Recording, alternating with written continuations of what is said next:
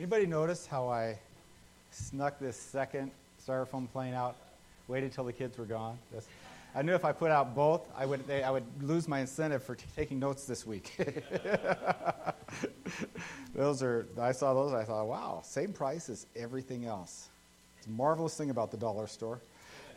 Hey, I, uh, Joan and I, we check this book out of the library. We pick books and we read out loud on occasion to each other. And, and this, is, this is a book out of our library called Good Broth to Warm Our Bones.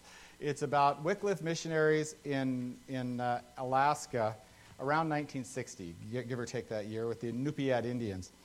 And, and it's kind of funny because it's about that, but at this point they're in some place in Mexico I can't pronounce and don't want to pretend. But, but they learned something about translation that was really helpful for them, and I thought it applied kind of directly to what we're doing in Revelation. So I thought I'd start with this. He's, he's talking about languages and translation. He says, for example, in a number of languages spoken here in Mexico, the word sheep is used to mean more than the noun.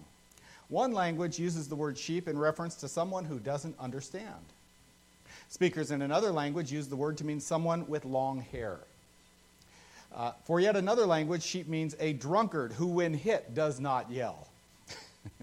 in still another language, the people talk of one who hangs around waiting for girls or follows girls as sheep.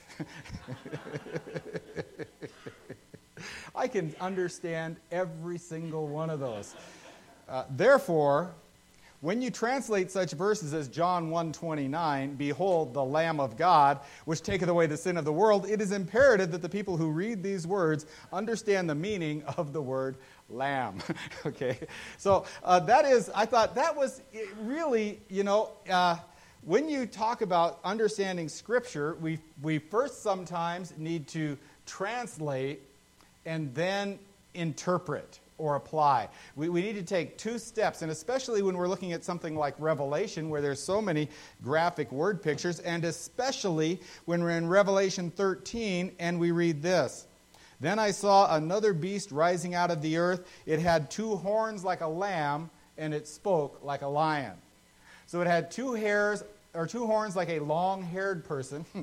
no, we, we, we want to know what lamb means before we do this. So, what we have here, we're, we're, we're continuing on. The next beast comes out. Because when we think of Revelation, we're, we're familiar with the, the dragon and the beast, but we, we can get trapped up and not realize there's a second beast here and it's this whole unholy trinity thing going. This second beast looks like a lamb but speaks like a, dra- a dragon. He exalts the beast and he enforces his will. And as the, dra- the Satan works through the Antichrist, so the Antichrist has this agent or mediator or prophet, whatever you want to call him, who does his work for him. Uh, and, and this is this second beast. And this beast will deceive the people of the earth.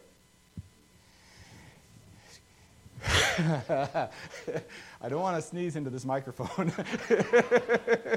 that would not be good. Um, instead of doing this, I should be doing this. Um, okay, it will, the message for God's people is very clear don't be deceived. Okay, so first, just verse 11. Uh, the, the beast's lamb. Then I saw another beast coming out of the earth. It had two horns like a lamb, and it speaks like a dragon. So it looks like a lamb, it speaks like a dragon.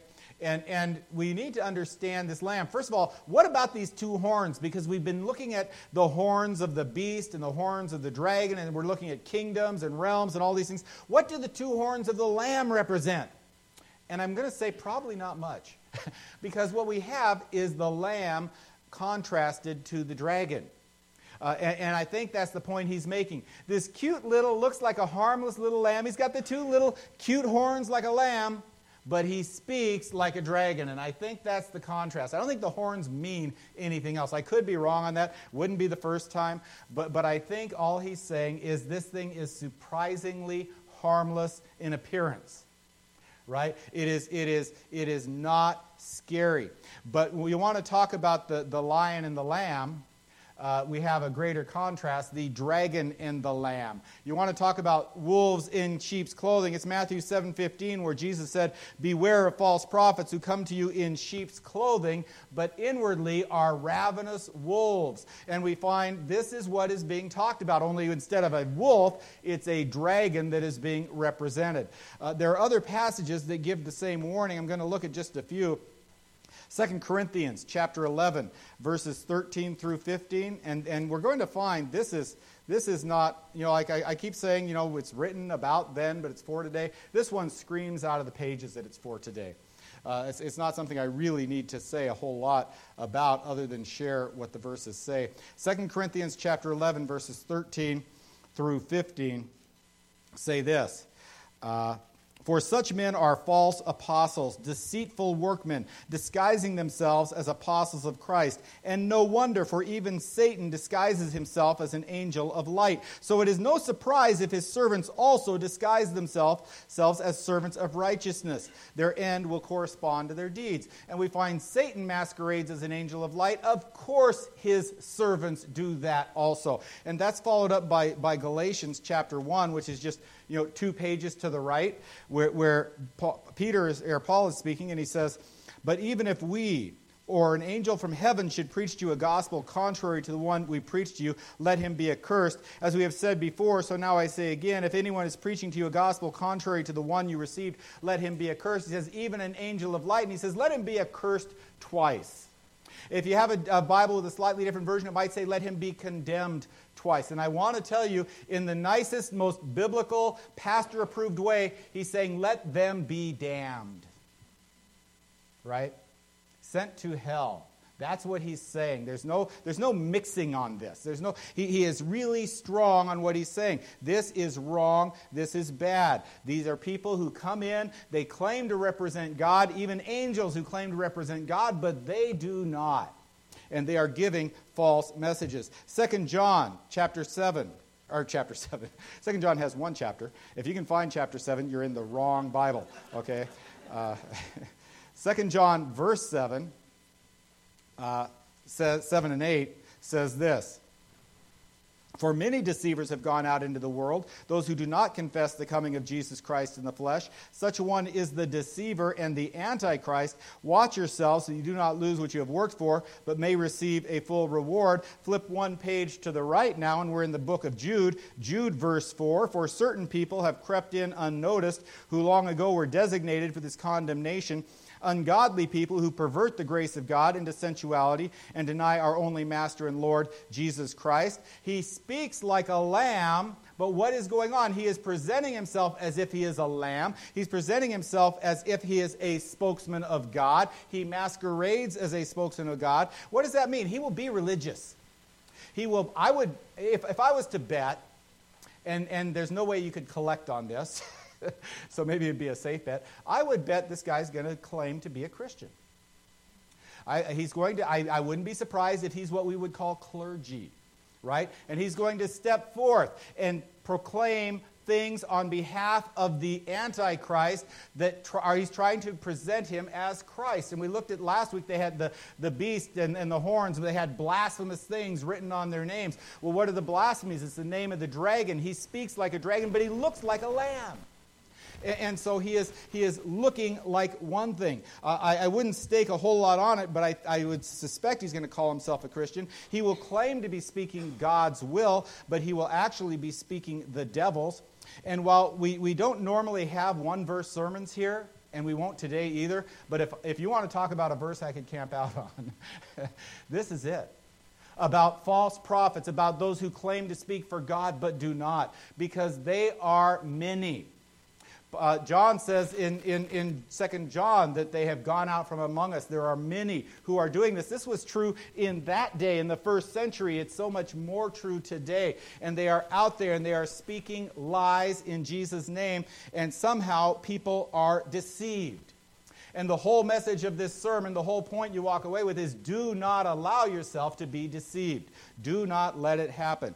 Uh, because while I am here saying the, these things, right? While I'm saying these things, there are preachers in God in, in, churches who claim to be speaking for God who are endorsing today every kind of sexual perversion out there. right? And they're saying, but God loves you. And so those things that sound like he's condemning that action, it's not really there because he's a God of love. And they're making it up as they go, and they're proclaiming lies while they claim to be God's speakers. There are speakers in churches today who claim to speak for God while saying, the Bible is not true. I had a pastor once who said he was in a church one, once where the pastor took and threw the Bible down on the floor behind him and said, This book gets in my way. And I thought, you know, it really does. it gets in my way all the time. but you don't throw it away for that. You change your way, right? That's, it's designed to get in our way. I mean, that's one of the things the Bible does. It does get in our way, but you don't throw it away. You change your way. There are preachers in church today who, and I mean today, in, in America today, not in some far off land, but in America today, who claim to be speaking for God and deny Jesus Christ. They say, they say you, don't, you, you, you can go to heaven with Jesus, but there's other ways. You don't need Jesus to go to heaven. And it's like, I don't understand. What part of Christian do you not understand? You're making up the title. You're coming up with new words to describe what you are, and they're wrong. And this is what this lamb is doing, and he's simply going to be one of them. He's just going to be better at it right? He's going to be really good at it and he's going to deceive all sorts of people. He looks like a lamb, he speaks like a dry, dragon, he will look innocent, meek, humble, and gentle, and he will speak, he will proclaim blasphemies and lies. That's who this lamb is. Okay, what will he do? Verses 12 through 17, he will serve as a prophet of the beast. Back in Revelation 13, verses 12 through 17, it exercises all the authority of the first beast in his presence, in its presence, and makes the earth and its inhabitants worship the first beast whose mortal wound was healed. It performs great signs, even making fire come down from heaven to earth in front of people. And by the signs that it is allowed to work in the presence of the beast, it deceives those who dwell on earth, telling them to make an image for the beast that was wounded by the sword and yet lived. And it was allowed to give breath to the image of the beast, so that the image of the beast might even speak and might cause those who would not worship the image of the beast to be slain. It also, it causes all, both small and great, both rich and poor, both free and slave, to be marked on the right hand or the forehead, so that no one can buy or sell unless he has the mark, that is, the name of the beast or the number of its name. This calls for wisdom. Let the one who has understanding calculate the number of the beast, for it is the number of a man. The number is 666. Okay, so it will serve as a prophet of the beast. First thing it's going to do is it exercises authority on behalf of the beast. Very often, if we're looking for someone to be a type of the Antichrist, we look in recent history, we fall on Adolf Hitler, right? And, and everybody knows the name Adolf Hitler. But if you are a student of World War II at all, there's some other names that would jump out at you. He's the one we remember. He's the one who gave the speeches. He was the dynamic leader. He was the, the key figure, but he had other speakers, other, other people who spoke authoritatively on his behalf and acted authoritatively. You might recognize the name Joseph Goebbels or Goebbels. I don't know how to pronounce these German names. Hermann Goring, Heinrich Himmler, right? And, and I remember as a kid thinking I just heard wrong. There's a Himmler and a Hitler? uh, what are these people? They are people who exercise. And which ones, by the way, if you lived in Nazi Germany, guess which ones were more scary? It wasn't Hitler who scared you, it was these guys who scared you. They were the henchmen of Hitler. They were the right hand men who exercised authority on his behalf, and he didn't have to get his hands dirty directly right? Guess what the lamb is going to do on behalf of the beast? He is going to be these guys. He is going to be uh, for the beast what these men were for Hitler. He's sometimes called the beast's prophet. He can also be seen as the beast's enforcer. Uh, in, in, many ways, I think he is going to be much more sinister and evil than the beast himself, and, but he's the lamb. He looks like a lamb, he merely speaks like a dragon. He makes the inhabitants of the earth worship the beast. I like it. He makes the, the inhabitants, right? And by the signs that, that it, uh, oh, verse 13, it performs great signs. It, I'm sorry. Verse 12. It exercises all the authority of the first beast in its presence and makes the earth and its inhabitants worship the beast. And by make, I mean compel. Right? Some people will be deceived, some people will be persuaded, but some will go through and do the acts of worship of the beast regardless of what they think because they are feeling they are under compulsion. They will say, What choice do I have? Right? That's what they're going to come out, come out and do. The beast won't have to say, Worship me. The beast won't come out and say, Everybody who doesn't say Heil Hitler is going to be thrown in prison. He doesn't have to do it. He simply goes out and everybody does it because everybody knows the lamb there will know if they don't, right? Everybody knows. The beast is going to be clean fingered or clean handed. His fingerprints won't be on it, but he will be behind it. The devil will be behind it. The, the mention of the wound that was healed, I think, is not incidental. I don't think it's accidental. Then I saw it exercises the authority of the first beast in its presence and makes the earth and its inhabitants worship the first beast whose mortal wound was healed. I think that is mentioned because it is key to what is going to happen. I, I would suspect, again, if I was to if I was to predict how this is going to play out, and I don't know how it's going to play out, but if I was predicted, I would say this this beast with the wound that, that, that is healed is going to be three days in whatever. you know, three days in hiatus, three days in limbo, three days in apparent death. And he's going to come forth. And the Lamb this, this false lamb is going to step forward and proclaim, Behold your Messiah. Remember 2 Thessalonians chapter 2, the one, the one who comes with all manner of deception so that he takes his place uh, uh, on, in the temple, seats himself in the temple, proclaiming himself to be God. He is going to have a spokesman there on his behalf. It's going to be this lamb, this false prophet. Okay? Uh, he, is, he is going to do what is wrong. I think it's going to be a key part of his message. And, and they they, but they won't worship him the way we worship Christ. We come in and we sing praise songs. And not always, because sometimes, sometimes, let's be honest, sometimes your brain is over here while your mouth is doing this. uh, okay, I'm the only one. Sorry.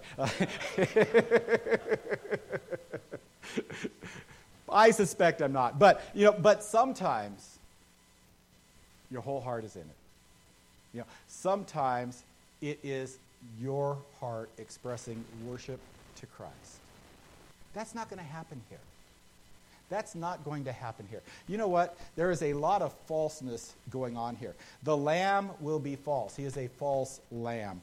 The, the miracles he will do, they'll, they'll be miracles of some sort, but they will be false miracles. Uh, the worship will also be false. Some of it will be excitement you know, that whole mob mentality takes over and everybody gets excited and joins in and kill the beast. You know, that, not, they won't say that, will they? different, different movie. uh, but there will be that, that excitement. Some of it will be fear. I better do this or else. Uh, for some, it will simply be the cost of doing business. But few people will actually worship the beast. Uh, but, but that's what he's going to do. So first thing he's going to do is he's going to, going to be the enforcer. He's going to make people worship the beast. He's going to perform great signs. Verse 13. It performs great signs, even making fire come down from heaven in front of the people. Uh, that's kind of impressive. That's the sign of Elijah. That's the sign of the two prophets that we have in front of the temple. If anyone tries to slay them, here's how they will kill them. They will, fire will come out of their mouths and will consume them. That's what it told us. We read that a few weeks ago. It's the sign of the two prophets. You know, think of Pharaoh's wizards. You know, uh, Moses came down and he, he uh, threw down his rod and it became a snake, and they threw down their rods and they became snakes. They were able to duplicate the first, I don't remember, three or four of, of Moses' miracles that he did. They were able to duplicate the miracles. They looked as miraculous as Moses, aside from that he had a hungrier snake, which was kind of cool. Uh, but uh, uh, they, these, these guys are able, he's able to do these things. He is really able to do these things. Somehow, verse 15, uh, and it was allowed to give breath to the image of the beast so that the image of the beast might even speak and might cause those who would not worship the image of the beast to be slain right? Uh, what is going on here? You know, all I can think of is, is this is going to have to be really sophisticated because we live in a sophisticated age. We have watched David Copperfield make the Statue of Liberty disappear, right? Wow. We're used to things like that. We have seen Marvel movies, you know, with, with Captain America and the Hulk and, and Iron Man and Spider Man and Aquaman. Wait, he's not, he's the other comics. All the Supermans, you know, the, the, we, we see these things, and they're really well done these days. You know, once upon a time, if they made something like that, it looked, the, the, only word you know how to describe it is hokey right? You go, oh, look at the strings. Here comes the Hulk. you know, and today we look at the Hulk and we go, wow, he looks like the Hulk. You know, he looks like he can do these things. And, and we, but we are sophisticated. We're not easily deceived, I don't think. But this thing that he does is going to look real. It's going to look so impressive that the whole world gasps and goes, the, let's worship the beast because he did this. How did he do this? And, and, and in our sophisticated world, it's go- I don't know what he's going to do or how he's going to do it, but it will be very convincing, this, this giving apparent life to the image of the beast. And then the part that catches everybody's imagination the mark of the beast. Verse 16, 17, and 18. Also, it causes all, both small and great, both rich and poor, both free and slave, to be marked on the right hand or on the forehead, so that no one can buy or sell unless he has the mark, that is, the name of the beast or the number of its name. This calls for wisdom. Let the one who has understanding calculate the number of the beast, for it is the number of a man. The number is 666. Uh, no one can buy or sell unless he has the mark of the beast or the number of the beast. First thing I want to say is that you want to know about this is, is, is you want to know that it's been done before. If you're not familiar with Roman history or church history, you, you, you might be unfamiliar with this, but there's something called a libellus. That's the plural. Oh, the plural is libelli. And you know, we hear the word libelous, we think slander and libel. It's not like that. It's the name of a formal document. In the Roman Empire, libellus was any brief document on which in written on an individual page, uh, as opposed to scrolls or tablets, uh, particularly official documents issued by government authorities. The term libellus has particular historical significance uh, for the libelli that were issued during the reign of Emperor. They pronounce it. They wrote something where it's Decius is how we, we call this guy. Uh, to uh, to certify the performance of required pagan sacrifices in order to demonstrate loyalty to the authorities of the Roman Empire. 46 such certificates have been published. When it says they all dating back to the year 250, which was the year of Decius. Now, what that means when it says 46 have been published, it doesn't mean 46 have been found. It means they published 46, which is a tremendous number of official documents from 1800 years ago. Right? How many official documents that you have do you expect to be around 1800 years from now? Right? Uh, it's, a, it's a tremendous, large, tremendously large number. They all, I think, came from one storehouse that they found. Uh, and, and at some point you go, you know, what, hey, what'd you find there? Oh, it's just another libellus. You're going to publish it? Why? Why would I publish another one? It's been done. It's been done to death. There's 46 of these things. What do you want? 47? You know, it's like, why would I bother publishing? They found more. They, they, they found, they, I think they said thousands, uh, but, but uh, they published 46. Uh, participating in pagan sacrifices was a sin for Christians and was punishable by excommunication uh, because the New Testament uh, forbade Christians to participate in idol feasts. However, participating in one, not participating in, in one, the, the pagan feast, led you to be potential for arrest. At various times under Roman rule, failure, failure to sacrifice was punishable by death. So it worked like this. When you went into town, you went through the main. You know, we have we have uh, way stations, right? It was essentially a way station outside of town that if you wanted to buy or sell, you had to go in and get your certificate. Okay, they didn't weigh your, your rig or check it for safety measures, right? They didn't do those kind of things, but they made sure you had, had your paperwork showing you had made your, your, your sacrifices and gone through the motions, and then they would give you the stamp and you could go in and you could buy and sell. This happened. This, this, this is not merely future. They have copies. Here's a copy translated of one of these libelli. To the officers in charge of the sacrifices of the village of Alexander's Isle, from Aurelius Diogenes, the son of Satabus of the village of Alexander's Isle, aged 72, with a scar on his right eyebrow. Got to identify the guy. They didn't have photographs.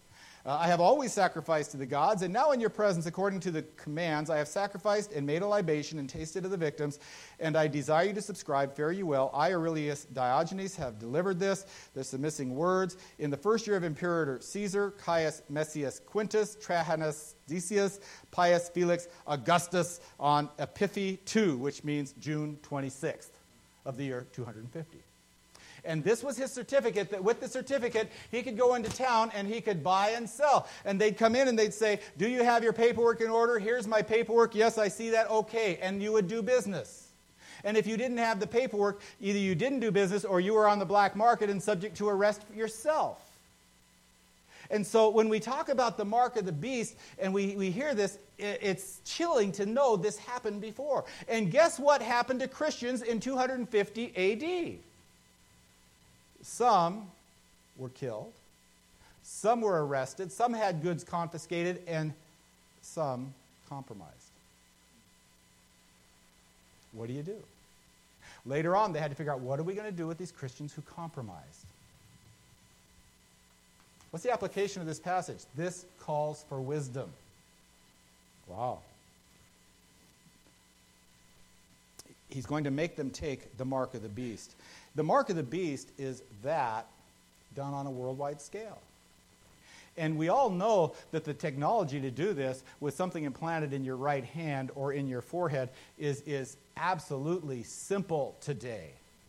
If you have a cell phone with GPS, duh, you know, uh, everything, you, you know what it, what it can do right? You know what it can do. Well, these are going to be implanted chips. You just go and you get your hand done, and now you can buy and sell. And so you go into Walmart, and part of your paying for your goods is running your hand over. And if you don't have a right hand, you got to do this and stick your head down there. Maybe they come up and scan your head. Something, that's all it's going to be. That's all as complicated as it's going to be. But if they scan and it comes up with a beep, beep, beep or error message or something like that, you don't buy and sell. And probably they call the cops on you. This calls for wisdom. What are you going to do? What are you going to do? You know, government officials often try to call, control religion in very similar ways to this, as it's a way of controlling the people, right? In Rome, you had to make this sacrifice. The, the, the Roman emperor approved sacrifice, and I've heard that they, he, at some point he was making you sacrifice to his horse, worship his horse, uh, very often the, the emperor himself had to be worshipped. I don't know under Decius exactly what the, the deal was going on there, but they, they try to use it as a way of controlling the people. If we can control the religion, we can control the people. What do the communist governments do? Co- historically, the communist governments have tried to enforce atheism, wiping out religion whether Christianity or Islam or whatever other religions there are, they want to wipe them out and enforce atheism. And if they can get everybody to be atheists, then they feel they've got control of the people. And then the people who refuse to become uh, atheists are considered outlaws. Islamic countries go preach Christ in Saudi Arabia for as long as you can. Videotape it because you won't run out of battery.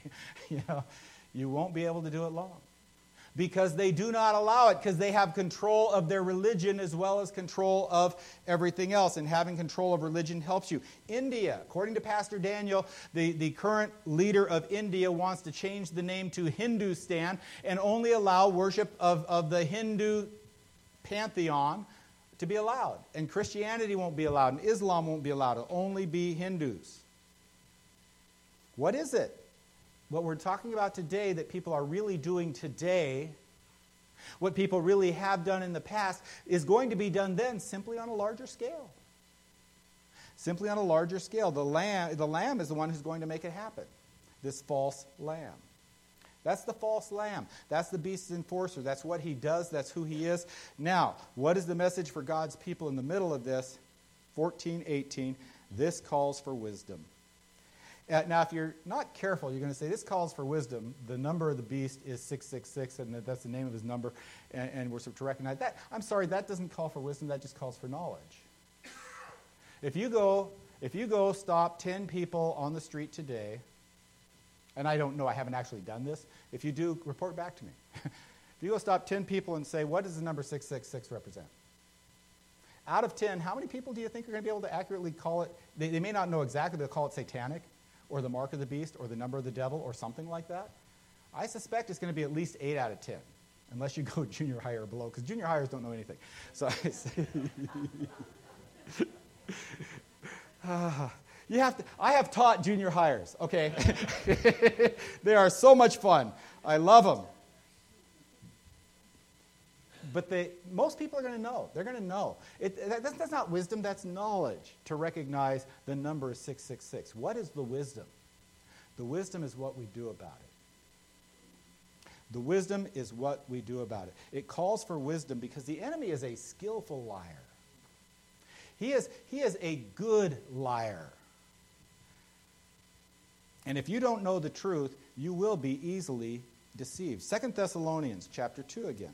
We just keep going back to Second Thessalonians, don't we? Second Thessalonians chapter 2.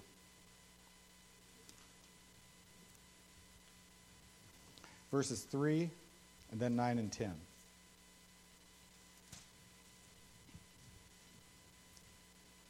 Second Thessalonians chapter 2 verse 3 let no one deceive you in any way for that day will not come unless the rebellion come first. The man of lawlessness is revealed, the son of destruction. Verses 9 and 10 The coming of the lawless one will be is by the activity of Satan with all power and false signs and wonders and with all wicked deception for those who are perishing because they refuse to love the truth and so be saved. I'm sorry, I think I started too late. I wanted verse 8. Uh, and then the lawless one will be revealed, whom the Lord Jesus will kill with the breath of his mouth and bring to nothing by the appearance of his coming. The coming of the lawless one is by the activity of Satan with all power and false signs and wonders, and with all wicked deception. Yeah. Uh, he's going to be very deceptive. Jesus, in his uh, on Olivet Discourse, where he's speaking prophetically of what's going to happen in Matthew 24, talks about people, his, Christians, being deceived. And he, he doesn't say they will be, but he gives a warning that they don't. Matthew 24, verses 23 and 24. And it's really fascinating to look at this in light of a lamb, a false lamb, a religious leader proclaiming, This is the Christ. Then, if anyone says to you, Look, here is the Christ, or there he is, do not believe it. For false Christs and false prophets will arise and perform great signs and wonders, so to lead astray, if possible, even the elect. It doesn't say it is or is not possible, it just says to lead astray, if possible, even the elect. Revelation 13, this calls for wisdom. This calls for wisdom because the devil is a liar and the father of lies, and he is good at it. And if you do not know the truth, you will be deceived because he, this, this guy's going to come and he's going to call down fire. The, false pro, or the, the true prophets are calling down fire. He says, I can call down fire. And he's going to do it right? He's going to give apparent life to the beast. He's going to point to, to, a, to a beast with a head wound, to a person with a head wound who comes back to life.